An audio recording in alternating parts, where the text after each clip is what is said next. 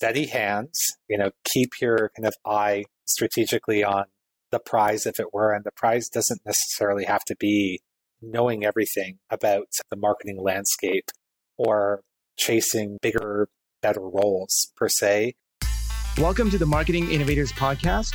This is the show for marketing innovators everywhere who want to push the boundaries of marketing and learn about cutting edge strategies and channels that are working today. Join us each week to hear from industry leading marketers as they share best practices and what is working for them. This episode is brought to you by 2Web. Growing your business online is overwhelming. At 2Web, we make it simple. Our agency has helped over 700 businesses and organizations grow through digital marketing.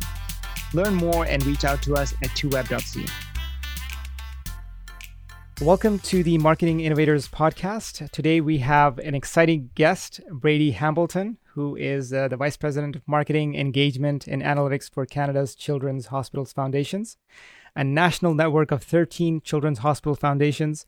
In this startup, not for profit, Brady has built and launched a new organizational brand, digital ecosystem, campaign framework, and data warehousing and analytics infrastructure to future proof a data driven organization.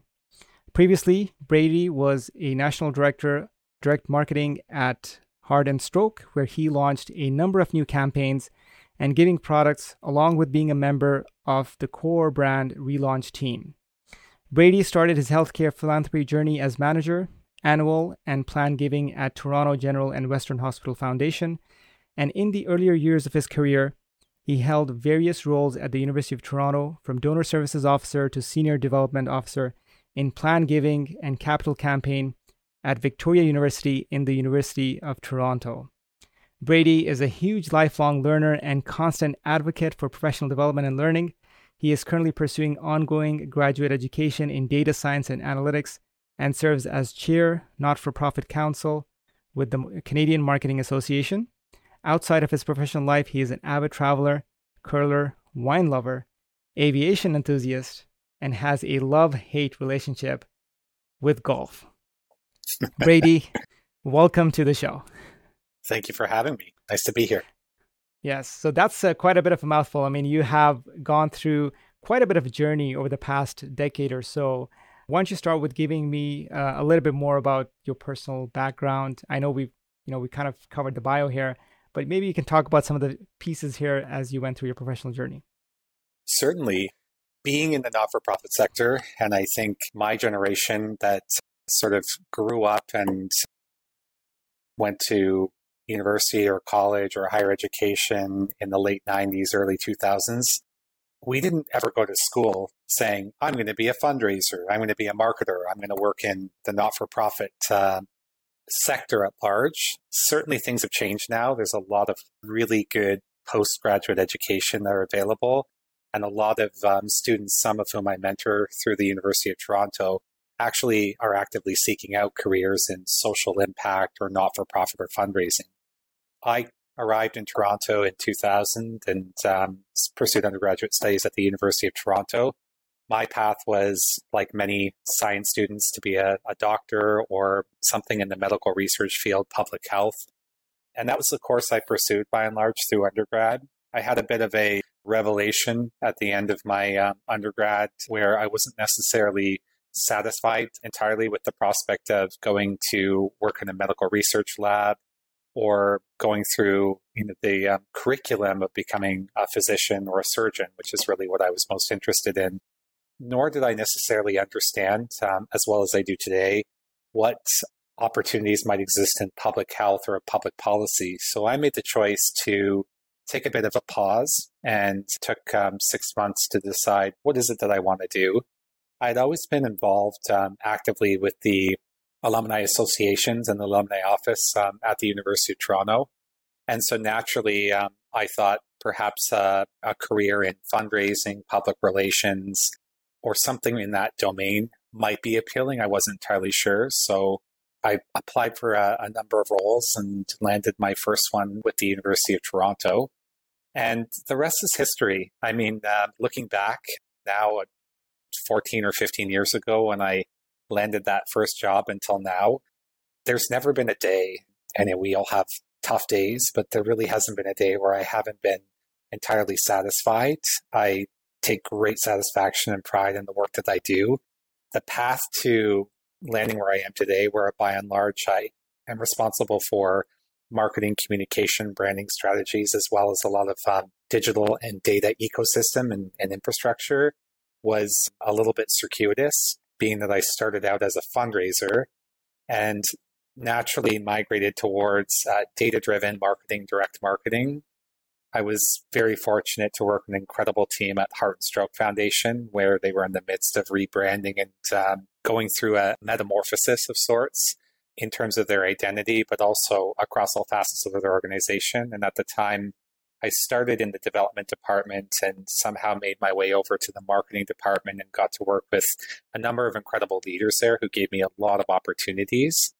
And I was fortunate to know the now CEO of Canada's Children's Hospital Foundations, Mark Hierlihy, who's my current boss and somebody who I've known for many years and had um, great respect for in the industry, who made me aware of an opportunity that had opened up at CCHF. It was certainly a unorthodox role in that it oversaw multiple departments in a small startup organization attached to a very large, well established enterprise, Children's Miracle Network Hospitals, and a network of 13 Children's Hospital Foundations. So I thought, why not? You know, what's life without, uh, you know, some added challenges? And I have to say that the last three years have been arguably the most challenging, but the most fulfilling of my entire career.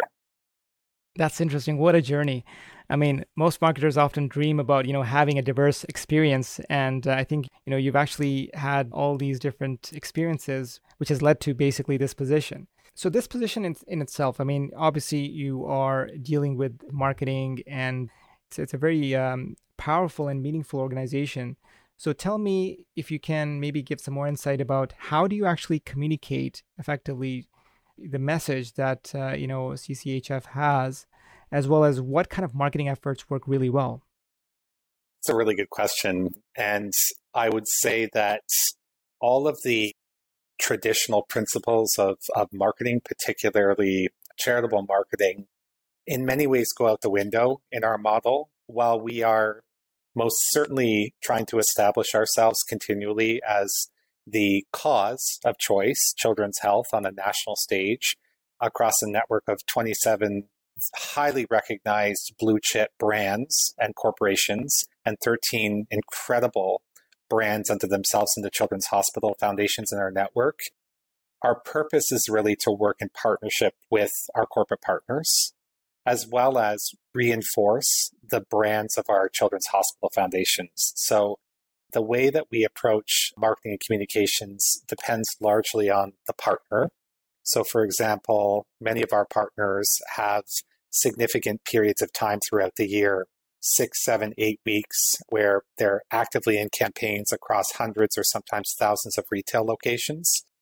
And rather than position ourselves as the vehicle to receive all the funds and position ourselves and in a competitive way, we put it that way, as a charitable brand, we actually work behind the scenes to position the partner and bring each of the foundation's brands and stories to life and together in a communication strategy that makes customers and members of the community aware of the fact that you know for this period of time you can support your local children's hospitals by giving $2 $5 $10 whatever it might be. And increasingly we've also been working with the partners to align the communication strategies and the marketing strategies with whatever their esg csr or cause marketing pillars might look like. Our organizations are all on a very different journey, or rather, our, our corporate partners. Many have a very well defined ESG or SGG, SDG, UN sustainability goals, or CSR strategies in place, and others are somewhere along their journey in creating and establishing those. So we like to lock arms and say we're your partner in this. We want you to understand as well as we do what your strategy is, and in turn, why you choose to partner for children's health, because ours is a movement. So, our vision is if you change the health of children, you'll change the health of Canada. We believe that wholeheartedly. And we want all of our partners to understand what that means to them and to be able to articulate that in their own way. And so, one partner might choose to lean heavily into digital channels as well as in store marketing activation and stay away from some of the traditional tactical channels, whereas other uh, partners might want to lean more towards the traditional, so print and in store broadcast. They might throw in a little bit of light digital into the mix. So we always meet our partners where they are. And in effect, we're really truly a strategic partner. I believe that. Partners, for the most part, believe that. And we've really been intent on evolving the way that we approach and activate our partnerships meeting the partner where they are, but making sure across the board that everyone has an understanding of what they're doing, which is changing the health of children and changing the health of Canada. Interesting. That's uh, that's amazing. So when targeting uh, some of these accounts, and obviously when dealing with these partners, you have to be, I'm assuming, quite a bit selective in terms of your approach, in terms of you know the strategy that you're actually using to communicate with them and so forth. So, what are the biggest challenges that you're actually coming across when it comes to convincing you know a partner to help you in a certain direction? Well, I would say uh, on an annual basis, one of the most effective things that we do is is to sit down with the partner and plan out a year the way that a partner would typically plan out their own business cycle or the way that we would sit down and plan out our own organizational strategy for you know a 12 month period and as well we are big believers in bringing the foundations that are part of our network into that as well we always start by kind of looking at the successes of the previous year, or many of our partners have been with us for 20 plus years. So looking at it through the cumulative lens. So we have many partners that are well above $100 million cumulatively in kind of contributions over 20 plus years. And so what we like to do and what we've leaning into more and more deliberately is making sure they understand how they've helped everything that we've accomplished thanks to their support we then often take the lens of looking at what opportunities exist. What would we love to accomplish if there were no constraints, whether they're financial, human capital, strategic, talent, etc. A bit of a blue sky thinking or what we call blue ocean. And from there, we like to then develop a bit of a wish list to say, let's see what we can accomplish this year, whether it's doing things differently, whether it's doing things more deliberately, or whether it's really significantly expanding the scope of something that we've tested, we've learned, and we know is a highly effective approach or a tactic. So rather than focus you know, solely on the challenges, which always exist, there's always challenges in terms of the availability of funds to fund a project. Human resources often a challenge. As much as we would love to operate like a large multi million dollar corporation, we often have to be pragmatic in what we're able to accomplish and yet, our partners always surprise us, as do our foundations. And collectively, when we come to the table, generally there's no challenge that we can't overcome. COVID was certainly a good example this last 14 months of the pandemic. Going into it, um, being that by and large our network of partners are retail or partners that rely heavily on customers and transactional interactions. That's not exclusively all of our partners, but the vast majority of our partners are in that domain.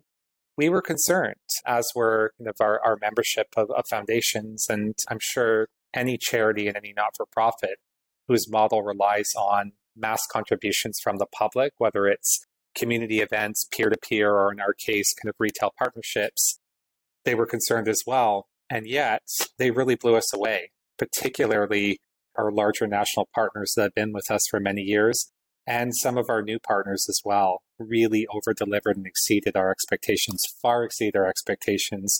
But it was because we were in lockstep the entire year. We were always in communication.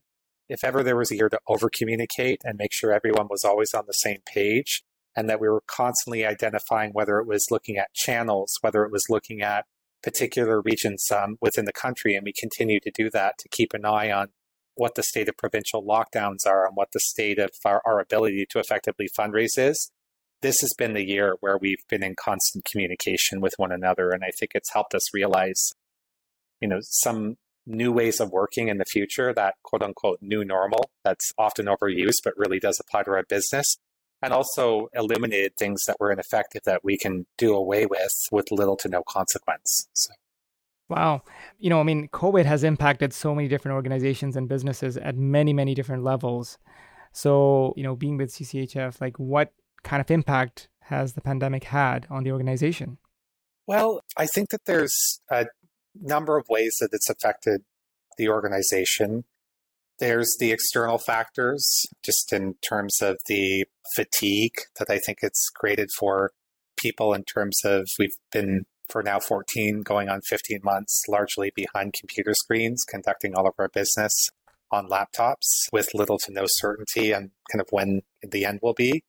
I think the impact that it's had on the morale within our organization has sort of ebbed and flowed. But we've always maintained a position of compassion and kindness and empathy to our staff. And that goes as well for how we approach and conduct our business with our partners, as well as our member foundations. I think the financial effects on to raise money, as I said, were much lesser than we had anticipated. And in some cases, some of our partners actually exceeded and broke their records for previous years. So that's really helped us see and understand where some more scalable opportunities might exist in the future.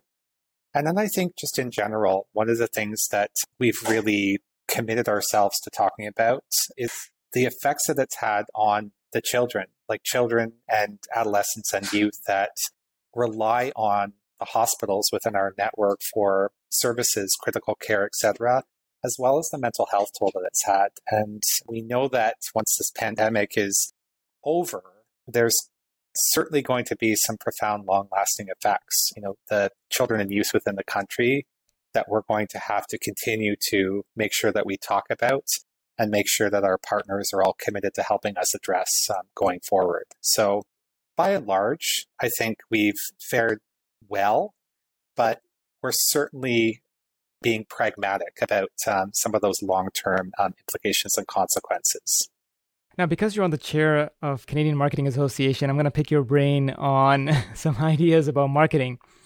And uh, you know, a lot of businesses have really suffered in the past uh, year, year and a half, as well as uh, many organizations. They've, uh, you know, some have managed to pivot greatly, and they've taken and they've leveraged the opportunities that exist. Others have unfortunately not survived. So, what would be, you know, what do you see as working from a marketing perspective in today's era? Oh goodness, that's a loaded question, but a great one. It is. I think agility is one of the key determinants of how businesses have been able to survive and thrive. And, and as it relates to, to marketing, the ability to uh, continually, in particular in this pandemic year, adapt to the communication strategies and the needs of whether it's a, if it's a for-profit business, the core customers, particularly those that have you know storefronts or rely on kind of customer traffic. How quickly have they been able to obviously scale and adapt their e-commerce models, but also their communication strategies. Because I think people in the beginning, I think it was a bit of a fight or flight. Everyone relished the idea of, yes, I'm going to stay home and then I'm going to pick up my laptop and I'm going to go home and I'm going to work from home. And there was even a bit of a novelty effect, but that wore off really quickly.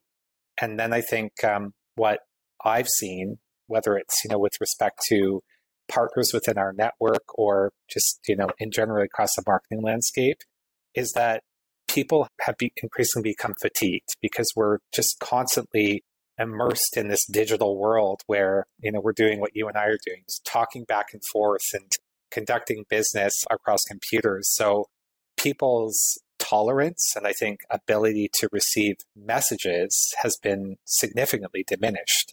And so brands have had to really think about how do they be original? How do they stand out? And I think most importantly, how do they be authentic? And so, in addition to kind of that agility and that ability to scale, which has been, you know, the reason why many brands and organizations, large and small, have make it or break it during the pandemic, I think those that have embraced authenticity and actually speak truthfully about what we're all going through and are human about it without it being seeming manufactured are the ones that can cut above the clutter and have either built significant customer followings or have retained and grown the existing base that they have. And that's, I'm speaking sort of in general terms, but that's just as both a marketing professional, but also a consumer. That's been my mm. experience. Yeah, I mean, you know, I think that uh, you know, marketing agility is really is really necessary, especially in today's age you know, often businesses they classify marketing into areas. It's either an expense or an investment. Right. You know, how would you classify it? well, certainly. Uh, I mean, I think it's a bit of both. Obviously, there's from an expense perspective, there's there's always the need for to maintain and invest in core infrastructure and your underlying technology and really think about how you safeguard and secure your position, but also the, you know, deliver on the experiences that your customers or your supporters need. Where the investment, I think now more than ever is pertinent is are you future guarding yourself? Are you safeguarded and, and ready for whatever the next curveball the universe throws at us, whether it's another pandemic, whether it's, uh, you know, what happens if networks get taken down completely? How ready are we to adapt to what are by and large natural disasters that are outside of our control within reason, obviously, whether it's pandemics, whether it's cyber attacks, whether it's any manner of things that, you know, even the most sophisticated models don't necessarily see coming or might not be able to predict the extent. This is a global, you know, issue that we're facing right now. So it's not just, you know, us in the province of Ontario or the country of Canada, it's everyone. So, you know, I think that by and large, and hopefully increasingly, particularly companies that may shy away from making the necessary investments in marketing will will see that marketing isn't strictly advertising and, and shouting louder than your competitors. It's much more than that. It it cuts across the entire business. It affects the customer experience, the customer journey, your ability to kind of deliver your product, your ability to establish loyalty and retention, all the principles that apply in the not for profit world and the charitable world are very translatable and even in the for profit sector as well. And brands that understand the integrated nature of that ecosystem and the importance of making those investments to future proof are the ones that I think are going to win out.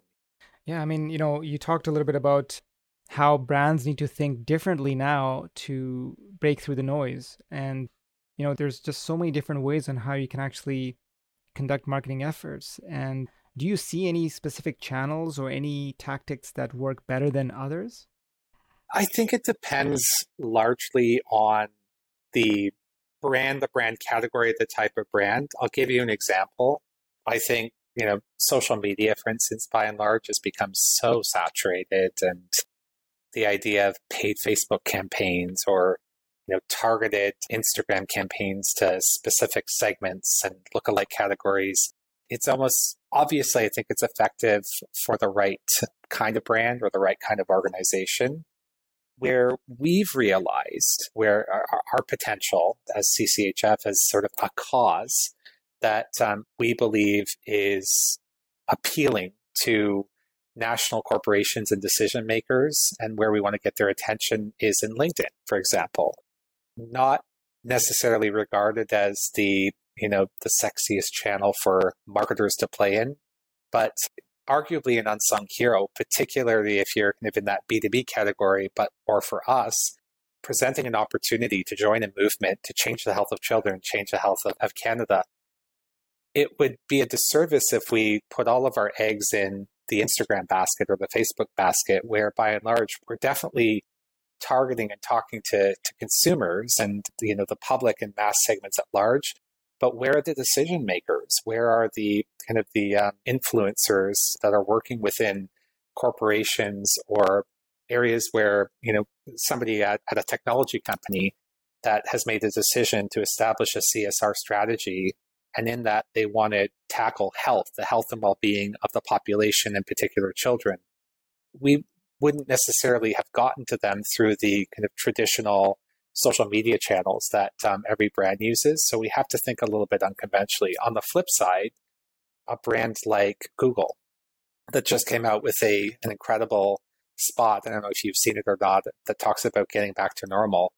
And it was just so simple in its execution, but so profound. And it probably didn't take a multi million dollar budget to create because Google used its own kind of search engine, image of its own search engine, and just sort of overwrote, they erased the words associated with the pandemic and just positioned it as if, you know, in order for us to get back to normal life, this is what we have to do. So it was a bit of a PSA. It certainly was an approach that I think certainly endeared me more to Google as a brand and as a partner for marketers. But I think it also softens the consumer perception of Google as well as the, you know, this big search engine. And because it's much more than that. And those of us that are marketers know that. So I appreciate that. And then on the flip side, there are things that I've seen cleverly executed during the pandemic that I never kind of would have made the connection. So a lot of um, in-store marketing tactics that have appeared, you know, fun ways to to play around with the floor decals and in some cases kind of making light and creating a better shopper experience despite the fact that, you know, aisles are taped off and everyone's in masks and everything. I've had some really great experiences where I wouldn't have necessarily thought about doing that. And that certainly has again endeared me to those brands and um, strengthened my loyalty to them. So long after the pandemic, I'll always remember the experience that I had. So I really think it depends largely on the category or the type of organization or, or company.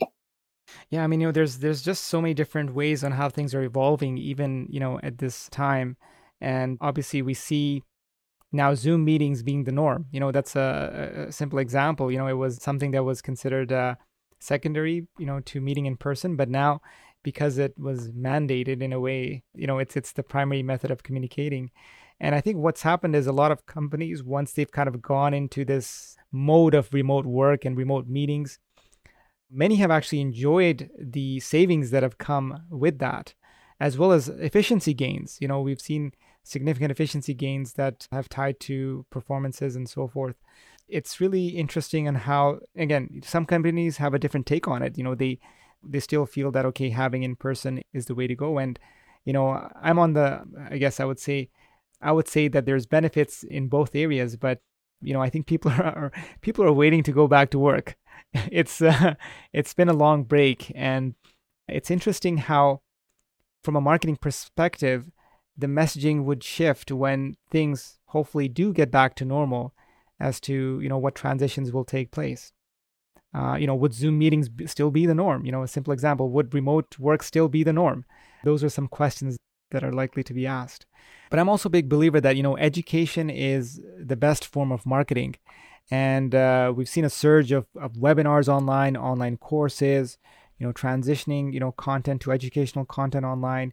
A lot of different, uh, you know, organizations which had offline workshops are now moving everything online. So in the learning management side of things, there's been a significant transition and people are expect are, are, accepting that now you know and really you know paying attention to that i know that universities are facing a lot of challenges and so forth but it is something that it's accepting to a lot of people and i think that you know once everything's kind of settles down people would question okay do we really need to go back to university and and take the long trip or do we continue learning online so it's going to be interesting to see that and with all this content being in the online format there's lots of possibilities and potential to do marketing around that.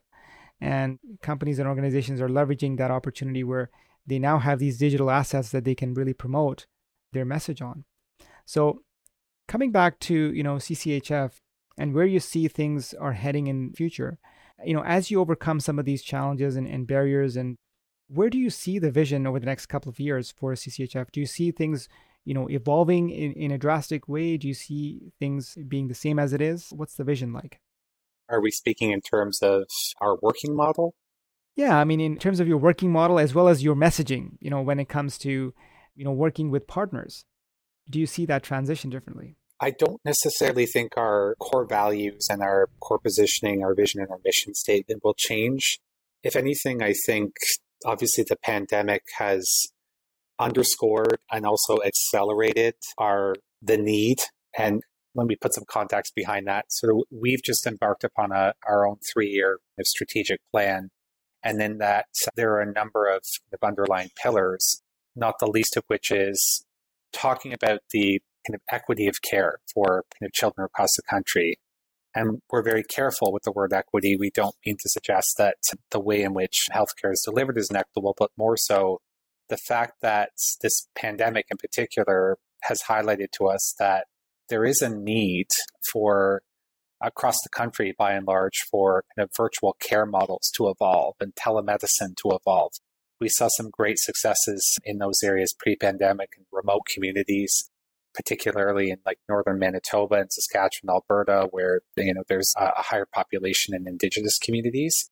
But outside of that, you know, our commitment and our really one thing that we're going to drive deliberately and strategically over the next few years is to continue to reinforce that message that the standard of care that the 13 hospitals within our network that are attached to the foundations that are members of CCHF needs to be the same standard of care that's delivered consistently across the country. This is a very large nation geographically and in size, and proximity to any one of the children's hospitals, which by and large are located in the major urban centers, isn't always equitable. You know, what happens to a family that's 14 hours away and has a child in need of um, specialized care that might exceed what their family doctor is able to provide?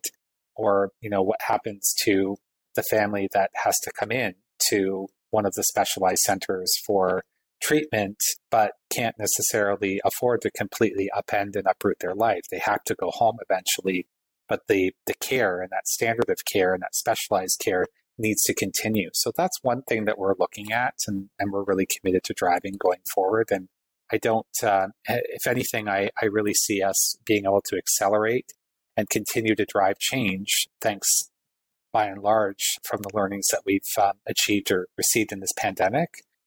On the flip side, I think that there's, um, to your earlier point, a lot of things in terms of the way that we connect as a network. So traditionally, we would get together once a year. We most often would convene the network in Toronto. We would bring all of our partners together and all of the foundations would kind of descend and we would have two, two and a half days of really intensive collaboration and learning. And we would bring in some great speakers to inspire us on the state of the nation in our industry, the not for profit industry, or we would bring in retail leaders to talk about some of the changing and evolving models.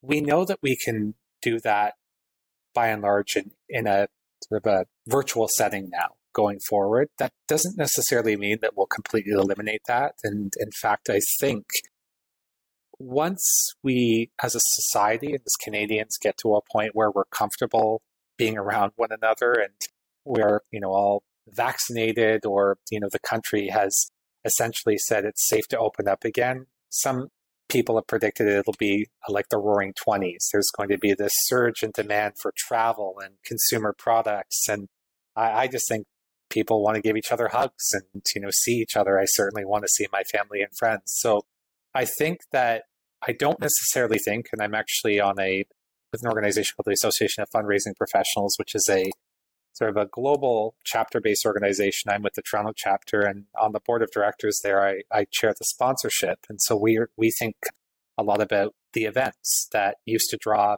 hundreds and sometimes thousands of people into Toronto again for like thought leadership and networking and best practices, those large national conferences. I don't necessarily think they're a thing of the past. I think it's going to be sort of a slow return. But I think, if anything, there may be this kind of overcorrection of people wanting to be together. And then people will sort of settle back in and say, okay, I've got my fix. I've seen people now. I've been around people enough. I'd like to go back to a bit of a hybrid model. I think the same goes for the way that we'll work. Our leader has always been, Mark has always been extremely progressive in his thinking. And We've always had somewhat of a hybrid model, and out of necessity, we're often in different parts of the country pre pandemic to spend time face to face with member foundations in our network. And we have you know, strong ties to Children's Miracle Network Hospitals, which is a US based organization that also has a lot of large events throughout the year. So I think we're going to definitely return to that because we want to. And uh, it's a core part of who we are as human beings to have that contact but I think it will be in earnest. And I think that there will always be going forward hybrid models where most companies might do two days of in person collaboration and three days of remote. I think many businesses, ours included, have significantly downsized their footprint. So we moved from an office that was 5,000 square feet to one that was just over 500 square feet, knowing that in going forward, we're in a collaborative space, we're in a WeWork uh, building. So on an as needed basis. We can bring our team of 20 people in and sit in a, a boardroom on premises. We can drop our stuff off in the small office and then, you know, we can work out of the office on a bit of a rotating schedule. And we've learned over the last 14 months that will in no way put our core business at risk. We've been fortunate and a lot of what myself and my counterpart, our VP of Finance and Operation, built from the beginning was all cloud based. So we have no systems that are tied in any way to a physical server. And we deliberately made that decision, not knowing that there would be a global pandemic, but definitely knowing that our workforce is a bit of a hybrid one with a lot of travel in across Canada. So the ability to pick up and move safely and securely, have everything locked down and um, your cybersecurity set in place, but to be able to freely work from wherever you choose to work was important from us from the very beginning. Excellent. So you were well prepared. Well prepared, unintentionally, but uh, we're certainly glad that we did. That's, that's good. That's good. So, with regards to, let's say, if you could go back five or 10 years, what advice would you give to your younger self? That's a, such a great question. I think I would tell myself to to pace myself. I certainly my nature, I think, is I want to learn as much as I possibly can at all times and want to expose myself to as much as I possibly can professionally. And we know that the the the world of marketing in particular is what marketing is today is what it won't be tomorrow. there's just constantly new innovations and there's a lot of visualizations that show the plethora of uh, Martech stacks or software as a service providers for any manner of things. And if you look at the before and after, you know, 2013 versus 2021, just this explosion of service providers. And so I've always been, you know, um, the type of person who I feel like I'm missing out on something if I'm not kind of constantly on top of things. And I would just tell myself, steady hands, you know, keep your kind of eye strategically on the prize if it were. And the prize doesn't necessarily have to be knowing everything about the marketing landscape or chasing bigger, better roles per se. And I've certainly learned to appreciate this more so in the last 14 months. It's just about making sure that you have your core values align with what you're doing on a daily basis, be it the organization you work at, the people you choose to work with on a daily basis, and the work that you actually do. And finding that sort of alignment and that satisfaction. Admittedly, and I don't think anyone can say their entire careers they're always aligned. And I certainly, you know, have had moments in my career where something isn't right. I'm not getting as much satisfaction as either I used to or I would like to. So you know, I would just tell myself to pace myself because, you know, career like life is a journey. I'm really consider myself very fortunate to have had the career that I have, particularly the last 10 years, where I've been able to learn so much about so many different aspects of marketing, be it technology, branding, analytics, channel based marketing, retail marketing. So I really think that I've been able to add to my toolkit. And looking back on kind of Brady 10 years ago, super ambitious, super driven. I don't necessarily regret, you know, having that drive, but I certainly would say just enjoy it. Just make sure that you take the time to enjoy it. Reflect at the end of every day. Ask yourself, like, what did you set out to accomplish? Somebody recently sent me a one of those inspirational images, you know, somebody's standing at the top of a mountain looking off into the horizon with a saying, but the quote resonated with me. It's like, if you can't sort of master your life, just master the day. Just take it day by day. And I've really tried to subscribe to that, particularly during the pandemic, where nobody knows, you know, what's going to happen tomorrow or next week or the week after. We've just had to learn to adapt and roll with it and count ourselves fortunate. I'm fortunate to have an incredible network around me of leaders, of mentors, of colleagues, of partners, and people who really subscribe and believe in a cause. And in my volunteer work, people who believe in the, the industry, whether it's the marketing industry or the fundraising industry. So, yeah, I would just tell myself, pace yourself, good things are coming. You'll be very happy where you are in 10 years. That's awesome. You know, one thing that COVID has done is that it has really sort of realigned ourselves from a perspective. You know, we always think, okay, we're in this race, you know, we want to get this, we want to achieve this. And you know, we are basically, there's nothing that's going to stop us, right? But then COVID hits and we realize, okay, how vulnerable we are. And, uh, you know, being surrounded by so much death around the world. And it has a profound impact as to, you know, how you basically pace in your life. I mean, you mentioned you know suffering from FOMO all the time, so fear of missing out, and I mean you must be all anxious all the time. But it's the way that a lot of I think young professionals, young marketing professionals, really stride forward. I mean, they think okay, they need to know everything very very quickly, and they need to basically demonstrate their their expertise in all these different areas. And and they're trying to always look at the next you know shiny object that is out there and, and trying to learn it and master it and so forth. And that's good. It, there's a bit of a drive there but i think some of us take it too far. You know we don't realize you know the impact that it has on ourselves from mentally and as well as you know how it's impacting those people that are around us. So brady lots of really good information. Based on your experience and the challenges you have overcome if there was one big takeaway that you could give to our listeners what would that be? I really think the best is yet to come in our sector. So marketers and whether you're a you know, traditional marketer, communicator, public relations, whatever domain you're in, I think this is the best time, if ever, to be of a, a professional marketer and to be a part of this industry. And I say that because I think by and large, if I'm looking at the next, you know, 10 years and sort of try and cut through the noise of, oh, personalization and all, you know, AI and all of this, it's all great stuff. At the core, we get to be, and we have to be the storytellers. We have to really understand whether it's an industry or an organization, a company, a cause, whatever it might be, what differentiates us and what sort of connects us as human beings to one another. And if we forget sort of all the lessons that the pandemic has taught us in, in terms of the power of connection, the power of authenticity, the power of agility, and to know how to tell a, a good story and when, and then how to use you know your data, your technology, your channels to really distribute and bring that to life. Then I think we just need to take a step back and, and ask ourselves, you know, what is it that um, as marketing professionals we why do we show up every day? Like, what's the purpose of our job?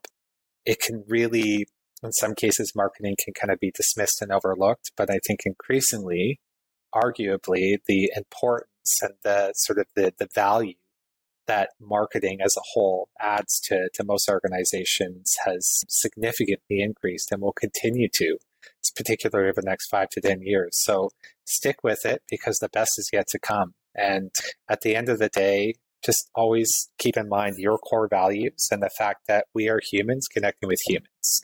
So you could be B2B, you could use B2C, whatever acronym you want to use. At the end of the day, it's a human to human connection. So don't forget that. The best is yet to come. the best is yet to come. Excellent.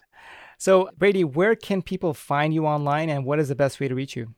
You can find me on LinkedIn. I'm Brady Hambleton.